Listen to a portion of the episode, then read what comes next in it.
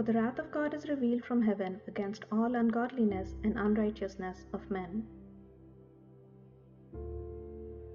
But they exchanged the truth about God for a lie and worshipped and served the creature rather than the Creator. For all have sinned and fall short of the glory of God. But now, apart from the law, the righteousness of God has been made known, to which the law and the prophets testify. For the wages of sin is death, but the free gift of God is eternal life in Christ Jesus our Lord. For while we were still weak, at the right time, Christ died for the ungodly.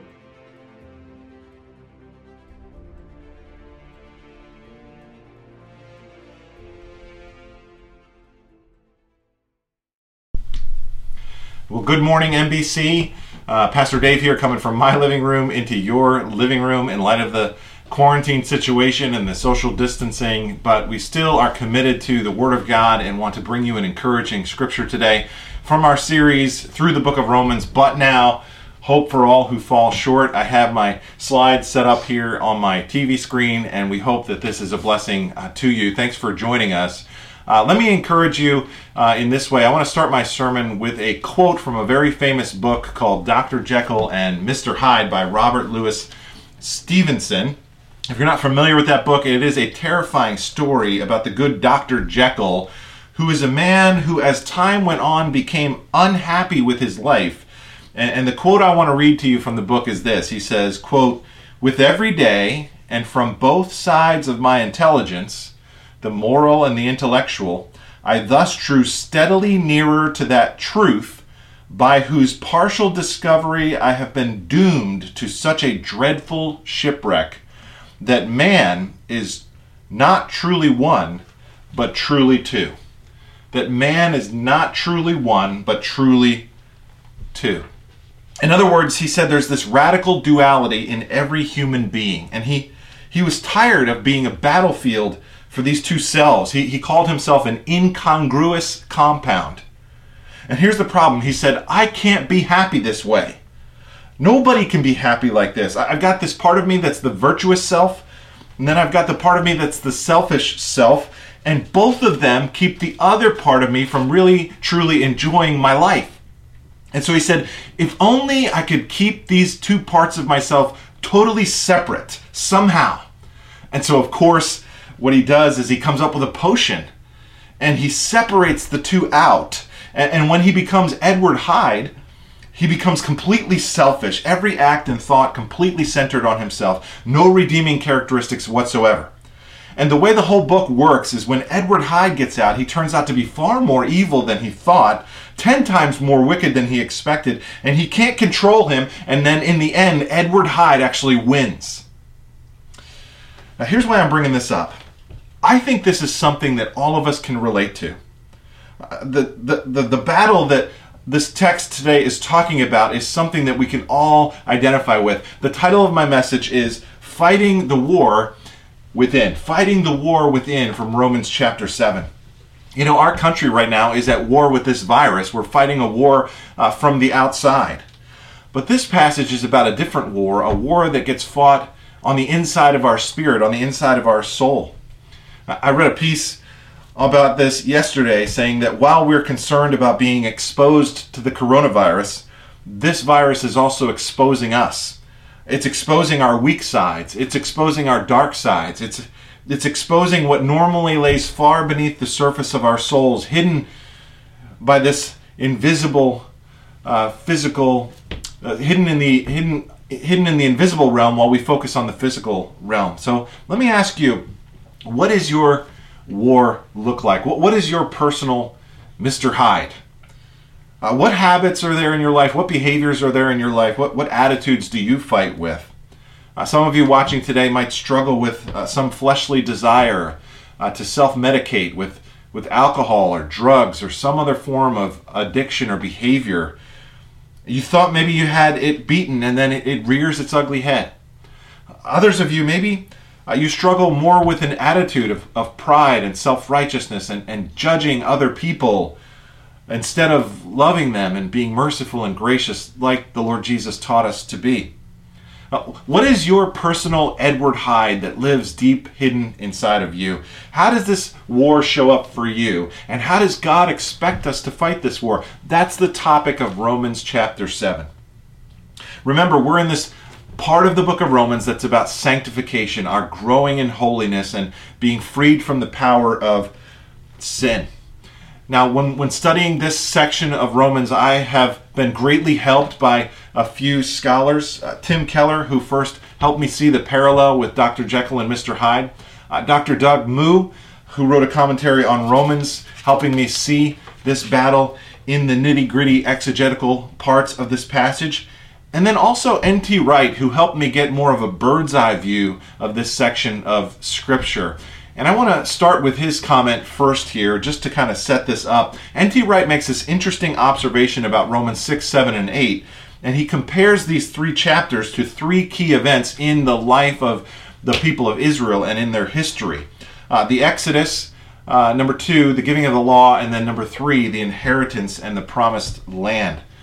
The, the Exodus, and then the giving of the law, and then the inheritance. Wright says Romans 6 is about a new kind of Exodus just as the children of Israel were freed from slavery to Pharaoh, like that, we as followers of Jesus have been freed from slavery, but it's not just Pharaoh, it's a bigger tyrant. It's the, the slavery of sin. And then in Romans 7, this chapter is all about the law. And what is our new relationship with the law? And how does that play in to our sanctification?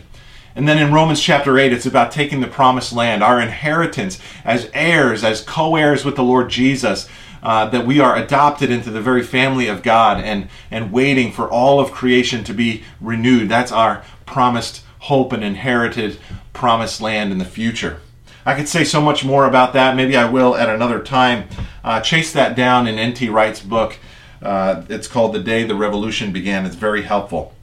But in our passage today, just to get back to this, we're going to see uh, this war is going to be fought with three distinct phases uh, we're going to see that we need to drink the potion, we're going to need to stop the hiding, and we're going to need to cry out to God.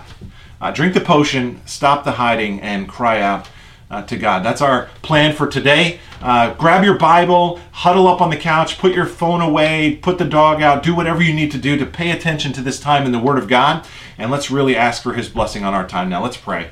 Heavenly Father, we cry out to you. Uh, we ask for your help to understand this pivotal text. We thank you for this time in your word. Uh, we thank you, Lord, that even across the video, across the internet, we could be together as the body of Christ this morning. Bless your people who are listening. Give us open ears, open hearts to hear from you. And we thank you for preserving this text. Help us to learn deep this morning. In Jesus' mighty name, I pray. And everyone out there said, Amen. Now, as we begin, I want you to remember the immediate context here in the beginning of Romans chapter 7. Pastor Bob uh, eloquently mentioned this last week. He said that there's a relationship with the law that we have that has been changed, and he used the analogy of marriage. He said it's like you used to be married to the law. But just as a marriage would end in death, in the same way, spiritually speaking, Paul says, you died Remember, Romans chapter 6 says, You were buried with Christ in baptism. You died. So there's been a death. There's been this huge change that's occurred in your relationship. You know, when it comes to marriage, psychologists and counselors and therapists will say that losing a spouse is one of the most traumatic uh, losses anyone can ever go through. It's just this gigantic adjustment in your life. In the same way, Paul is saying that there's been a death in your spiritual marriage but you're the one who actually has died, and therefore your relationship with the law has now ended. You're no longer married to the law, you're no longer under the law. Now you are under grace, and you have been joined to another, namely the Lord Jesus Christ. And so that's where Paul left off, and let's pick it up there. In light of that, a question comes up about the law. In chapter 7, verse 7, Paul says this What shall we say then? Is the law sinful? Certainly not. Nevertheless, I would not have known what sin was had it not been for the law. Friends, we have to understand the purpose of the law, what the law was given for. It was given primarily to help us recognize our problem of sin on the inside. Let me try to illustrate it with you. One time I was at the beach and there were these sand dunes, and stuck in the uh, the beautiful sand dune was was one of these signs that said this: "Please keep off the dunes." And then as I looked around that sign, I saw that it was surrounded by human footprints. Now, can you relate to a desire to do that? I certainly can. Now, as a side note, I know all of us are hoping and praying to get back to the beach soon, right? Can you imagine just hot sand on our feet and warm sun on our faces? We're looking forward to that, but stay off the dunes, right? Sometimes people can't resist. The law actually entices us to do what's wrong simply because it's wrong. You know, a funny example from my own life. There's this Home Depot near my home where the entrance and the exit, mar- uh, the entrances and the exit doors they are clearly marked, and I have to admit, I feel a thrill of rebellion every time I exit through the entrance door, which clearly says, don't go this way. That there is within me, within us, a sin nature that's easily aroused or provoked or even encouraged when we're confronted with the law. The law brings that out in us. Now, Paul goes on to say this. He says, for I would not have known what coveting really was if the law had not said, You shall not covet. But sin, seizing the opportunity afforded by the commandment, produced in me every kind of coveting. Notice the command that really got Paul coveting. Now, what is coveting? Coveting means not just that you want something, although that's part of it, it's to idolatrously want something. Friends, coveting is the essence of sin. It's wanting anything more than God. Coveting is saying there's something besides God that I love, and I've got to have that in order to be happy. And I want that more than God's love. I want that more than God. That is the essence of sin. The problem with coveting is that it is a bottomless pit. Once we've been separated from God, nothing else will satisfy us, and so we just want more and more and and and more. Coveting is an abyss. So let me just ask you personally, brothers and sisters, do you like me see coveting inside yourself, inside of your own heart? I want you to consider that for a moment. What is it in life that you are coveting? And how is that affecting your soul? I want you to t- just take a moment and reflect on that and how you see it in yourself. When Paul saw it, he said it killed him. Uh, take a look. He says, For apart from the law, sin was dead. Once I was alive apart from the law, but when the commandment came, sin sprang to life and I died. Now, what in the world does that mean? Does that mean I was living a, a good life, everything was fine, but then the commandment came and that kind of ruined all the fun? No. Paul is saying this I was alive, and though I had been taught the commandment, it finally came home and killed me. How? It was through this commandment about coveting, and then his sin became utterly sinful.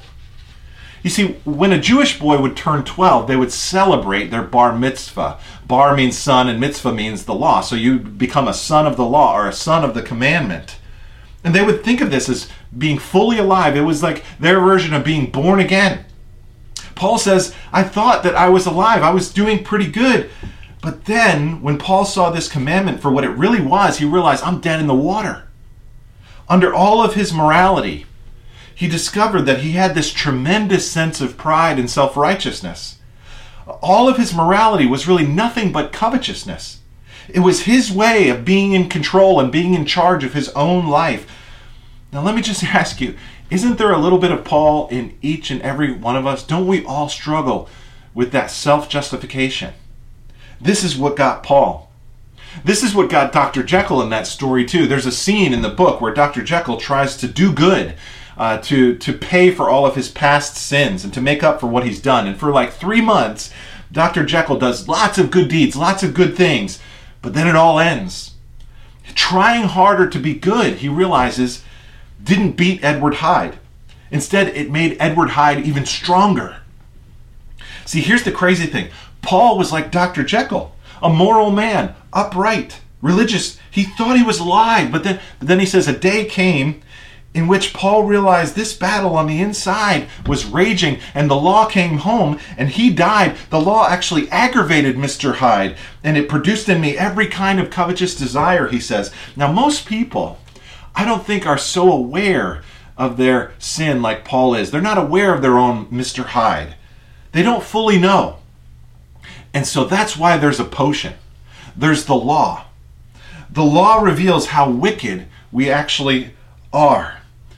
You know, this was written 2,000 years ago, but things haven't changed much, right? Uh, the law says don't, and we say, ooh, sounds enticing. There's this pleasure of the taboo, there's the forbidden fruit. The law stirs up the sinful nature. That, that's the purpose of the law, to show us our sin. This is how the Spirit of God uses the law of God. He comes down and uses the law to bring us to the end of ourselves. The only way to really see our true Mr. Hyde is to drink the spiritual potion of the law. But when you do, it's terribly traumatic. For Paul, he was decimated. So let me ask you, brothers and sisters, have you taken that potion? Have you come face to face with the Mr. Hyde inside of yourself? Have you taken an honest inventory about what's going on on the inside? Have you looked through the lens of God's law and have you come face to face with your own sin? That's step one. We got to take the potion. Now, for our next section, I want us to drop down to verse 15, where Paul gets very personal here. He says this I do not understand what I do. For what I want to do, I do not do, but what I hate, I do. Uh, let's go on, keep reading. Just buckle your seatbelts, hang in there. Let's read verse 16 and following. And if I do what I do not want to do, I agree that the law is good. As it is, it is no longer I myself who do it, but it is sin living in me. For I know the good itself does not dwell in me, that is, in my sinful nature. For I have the desire to do what is good, but I cannot carry it out. And verse 19, he says, For I do not do the good I want to do, but the evil I do not want to do, this I keep on doing. Now, if I do what I do not want to do, it is no longer I who do it, but it is sin living in me that does it. Verse 21 So I find this law at work. Although I want to do good, evil is right there with me. For in my inner being, I delight in God's law but I see another law at work in me, waging war against the law of my mind and making me a prisoner of the law of sin at work within me. Now, I know that was a lot. And there's actually a, a big debate about this section of the scriptures. And the debate is about this question Is Paul describing himself here as a Christian or is Paul describing himself here looking back to the time when he was a non Christian? And scholars are divided about this.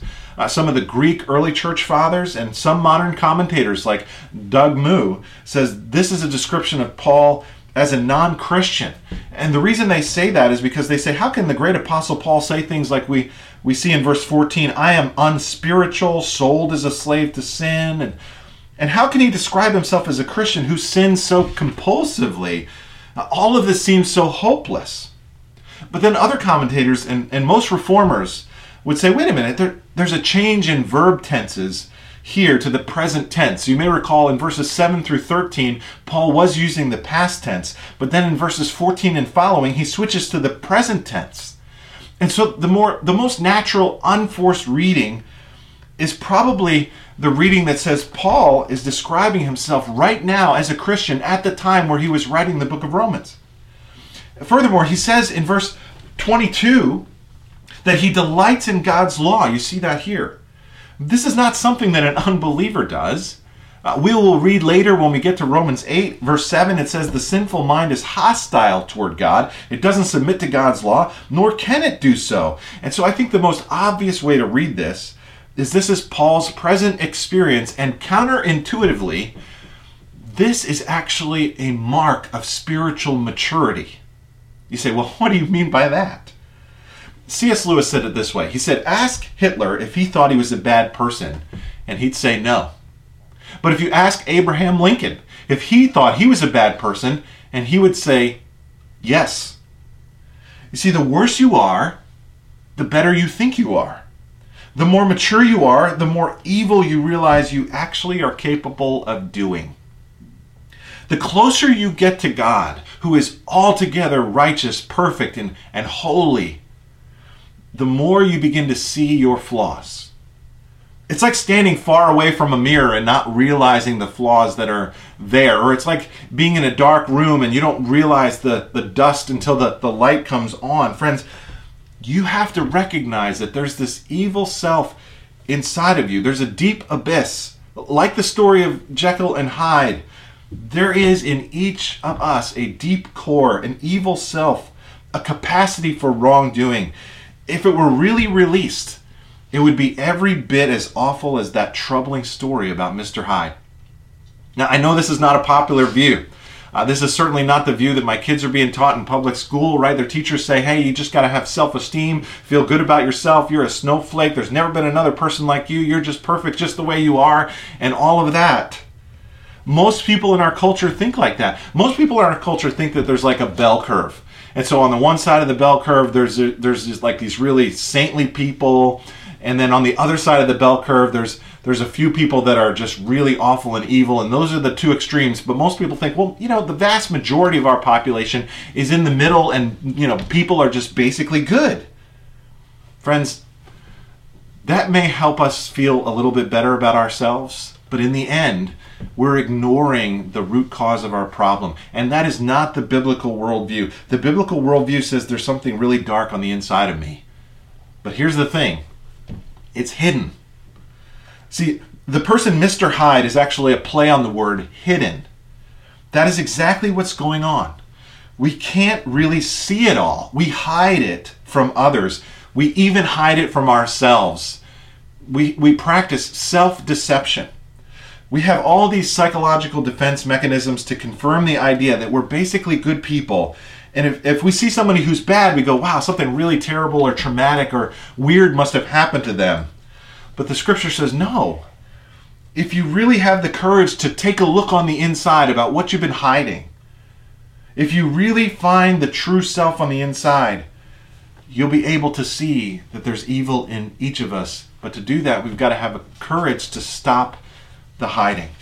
We've got to stop the hiding. See, here's the great paradox, I think, of the Christian life and sanctification and, and Christian growth, spiritual growth. The more holy we become, the less holy we feel. The more we grow in our maturity, the more we grow in our awareness of our sin. Spiritual growth, brothers and sisters, is not like ascending a big mountain peak no, spiritual growth is more like a slow descent into a cave, looking deeper and deeper into the recesses of our soul. In other words, spiritual growth is not up, it's down. Now, you might say, okay, well, is Paul a believer or an unbeliever here? And I really don't know which scholar's right and which scholar's wrong about that, but here's what I do know for sure both the believer and the unbeliever have battles raging on the inside of them. But based on this passage, I actually think they're very different battles that are going on. See, the unbeliever has a battle because everybody struggles with good and evil. But here's the problem with the unbeliever those two sides of you are both equally you. You know what's right in your conscience. You know you should submit to God and His law, but you also desire to be your own God, and you also don't want anybody telling you what to do. You want to do what you want, with who you want, whenever you want. You want complete autonomy. Both of those sides are equally you. Now, how are you ever going to find out who you really are? This was the problem in the Jekyll and Hyde story, right?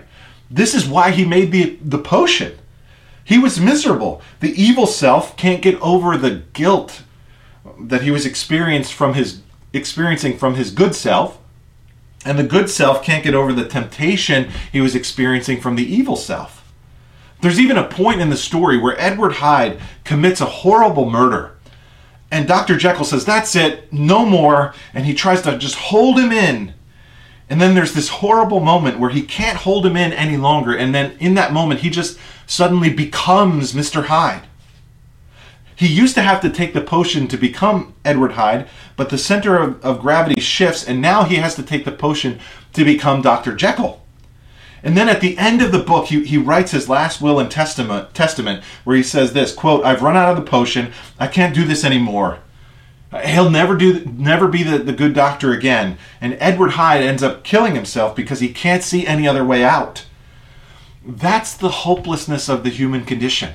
Both of those parts of us are equally us, and how are we ever going to find out who we really are? There's no way out of that conundrum. And this leads us to movement two, where we find distinctively Christian hope in the Bible. We have to cry out in that moment to God. See, with man, this is impossible, but with God, all things are possible. The God of the Bible speaks into his creation. Jesus punches a hole in the universe and comes down and reveals a new way to solve this problem. He becomes our Savior, but he wants us to cry out to him. And so the only solution is to do what Paul does next as he cries out to God. Look at verse 24 for the first thing that we have to say. He says this He says, What a wretched man that I am. You know, sometimes I hear that song, Amazing Grace, how sweet the sound that saved a wretch like me. And I think that's the right way to sing that. But other contexts, I'm singing that song and I realize whoever's leading that song has changed the lyrics. And now it says, Amazing Grace, how sweet the sound that saved a soul like me. I don't think that's a good way to sing that song. I actually think there's value in recognizing the wretchedness inside each and every one of us. See, the good news is not good news unless we first understand the bad news. We cannot just look at the cross and only see the love of God there. If you look at the cross and you don't also see the wrath of God there upon our wretched sin, then you don't truly understand the love of the love of God that's there either. And so Paul says, What a wretched man that I am, which means he's not wrestling with something small, right? Not like, oh, I keep on forgetting to floss my teeth or something like that. No, he's wrestling with something wretched, something big, something bad, something ugly. And so are you and I. We are wrestling with sin on the inside. We have to come to this realization and express our utter hopelessness and despair like Paul. We can't say, well, I'm just going to keep on trying harder and then I can overcome this thing. No, we got to say, I am helpless. This is like step one in the AA rooms, right? In the 12 steps of recovery. We have to admit that we are powerlessness, pow- admit our powerlessness. Uh, someone once said, you know, if the horse is dead, get off. I think that's wise wisdom right there. What a wretched man that I am. Paul comes to the end of, end of himself here. And then uh, you also have to say this. You have to say this Who will rescue me from this body that is subject to death? Now, I want you to notice something. He doesn't say, What will rescue me? What new idea can I try? What new therapist can I see? What new book can I read? No. For Paul, the question is not about a what, it's about a who. Who will rescue me? And I want you to notice he doesn't say, oh, now I'm going to rescue myself. No, he, he's crying out for the answer outside of himself.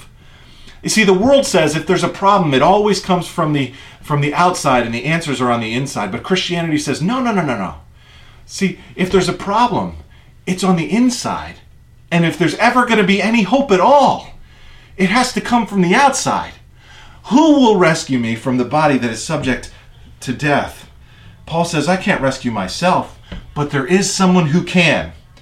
After that, that's why Paul says this Thanks be to God who delivers me through Jesus Christ, our Lord. See, here's the gospel Jesus delivers us from this fight on the inside. You might say, how does he do that?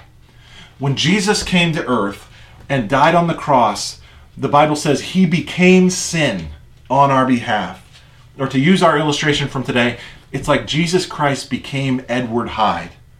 And God the Father, in his holiness and justice, poured out all of his wrath on sin when Christ hung on the cross and he was punished in our place for our sins so that we could be set free. And now, instead of despair, we find joy. And now, instead of bondage, we find freedom. And now, instead of death, we find life. And the minute you believe that, the minute you trust in that, the minute you trust in Christ, what comes into your heart is the Spirit of God, who now, not with the old covenant law written on tablets of stone, but with the new covenant promised beforehand, comes and, and God Himself writes His law on the inner tablets of your human heart so that you are born again and you become a new person in the deepest part of your soul and spirit. God makes you new.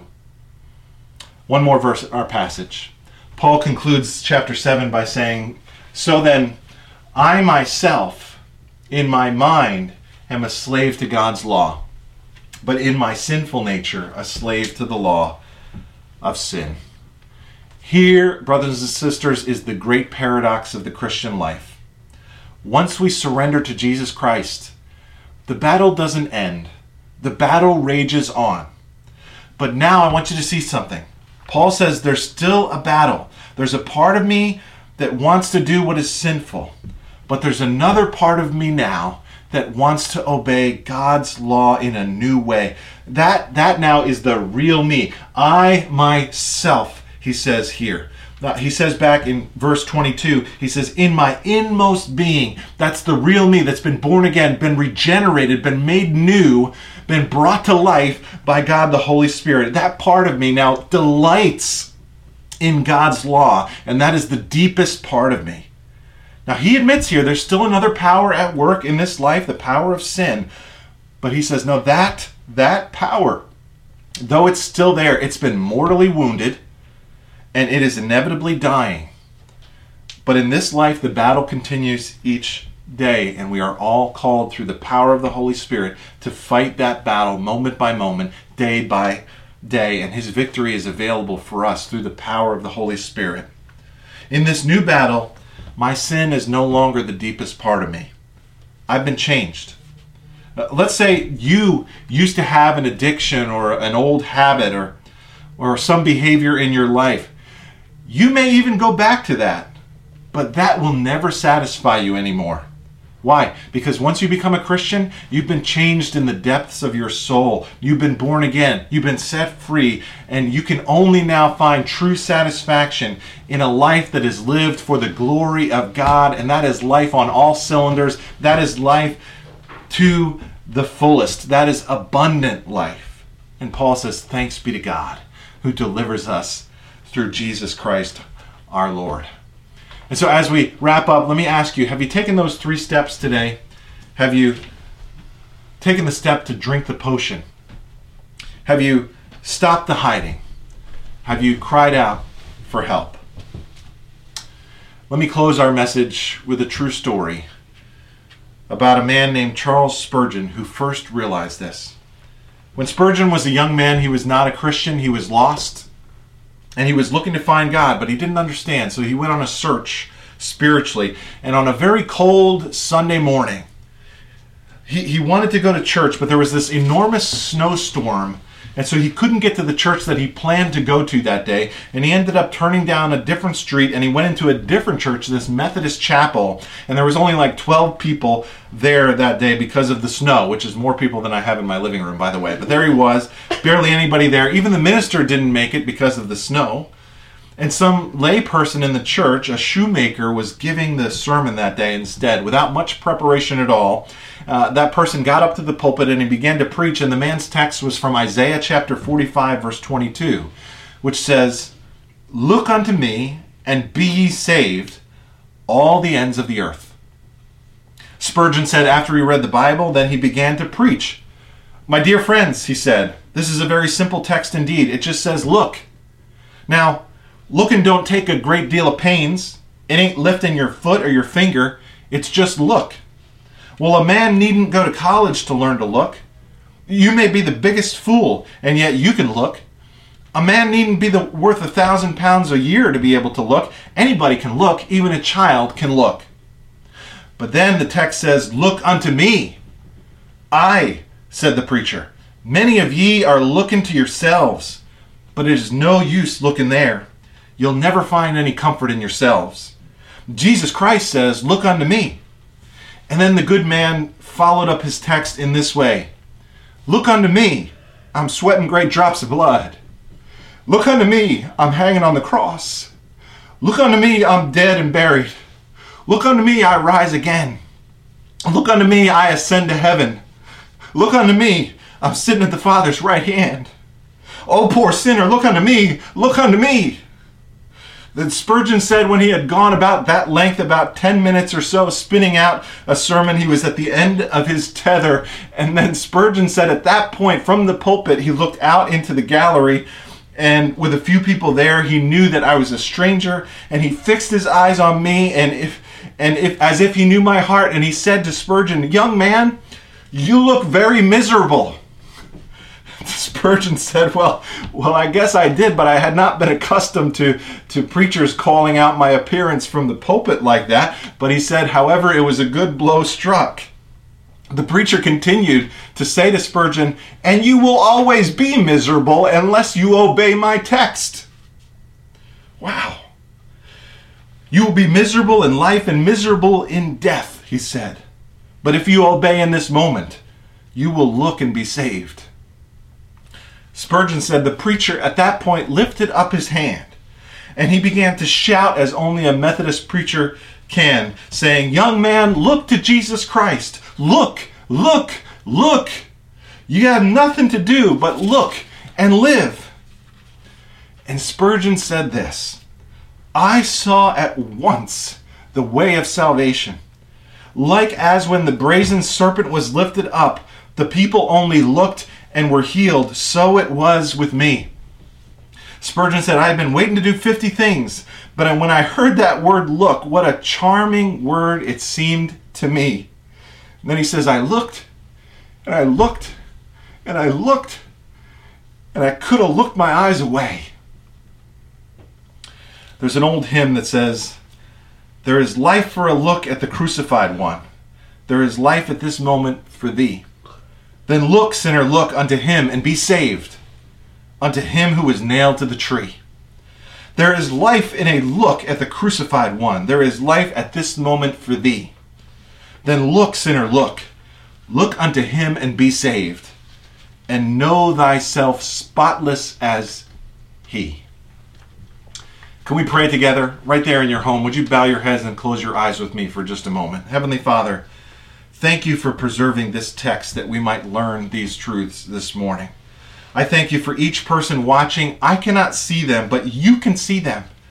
And I believe with all my heart that God, you can speak directly through this camera, through the internet, and you could even use this flawed preacher's voice, just as that preacher pointed out Spurgeon on that winter day. Perhaps, God, you are speaking to someone right now who's watching. For you are the same yesterday, today, and forever. So I pray that each person watching this video today would now look to the Lord Jesus Christ. And for those of us who already know the Lord, my brothers and sisters, would you help us to look to you in this stressful time as well? Everything we have been looking at has been shaking all around us. Everything we've been putting our trust in is coming down except for you. Help us, God, to look to you, the sure and firm foundation today. We pray all this in the matchless name of Christ our Lord. And everybody watching said, Amen. I'd like to close our time a little differently today. Uh, if you enjoyed this message, I want to leave you some discussion questions. Maybe you'd like to continue those uh, over our Zoom chat this afternoon, or perhaps just with your own family members, children, or spouse who's watching with you right there. And I'll put these on the screen for you so that you can meditate on these questions. Talk about this with your uh, friends and family today. Question one Can you relate to Paul in Romans chapter 7? Think about your own faith journey with the Lord Jesus Christ. How do you see the truths of these verses really coming home for you? Share that with one another. Question two How does this description of the Christian life encourage you in your own life? How can you be encouraged by this passage? And number three, lastly, why is it liberating to be able to, to be honest, to stop hiding about your own wretchedness? And why is it also important to remember your own rescue. What happens if you forget one of those or the other of those? I hope that those discussion questions help you have a fruitful and rich time in the Word on this Lord's Day. Again, thank you so much for watching. Uh, we are so glad to come into your home in this fashion, but we certainly are waiting and with expectation and with excitement to get to be the body of Christ together again and assembled again again. We are believing with faith that we are going to get through this and we are praying for you. If you need anything we're here from you here for you and we love you guys. Have a great rest of your Lord's day. God bless you all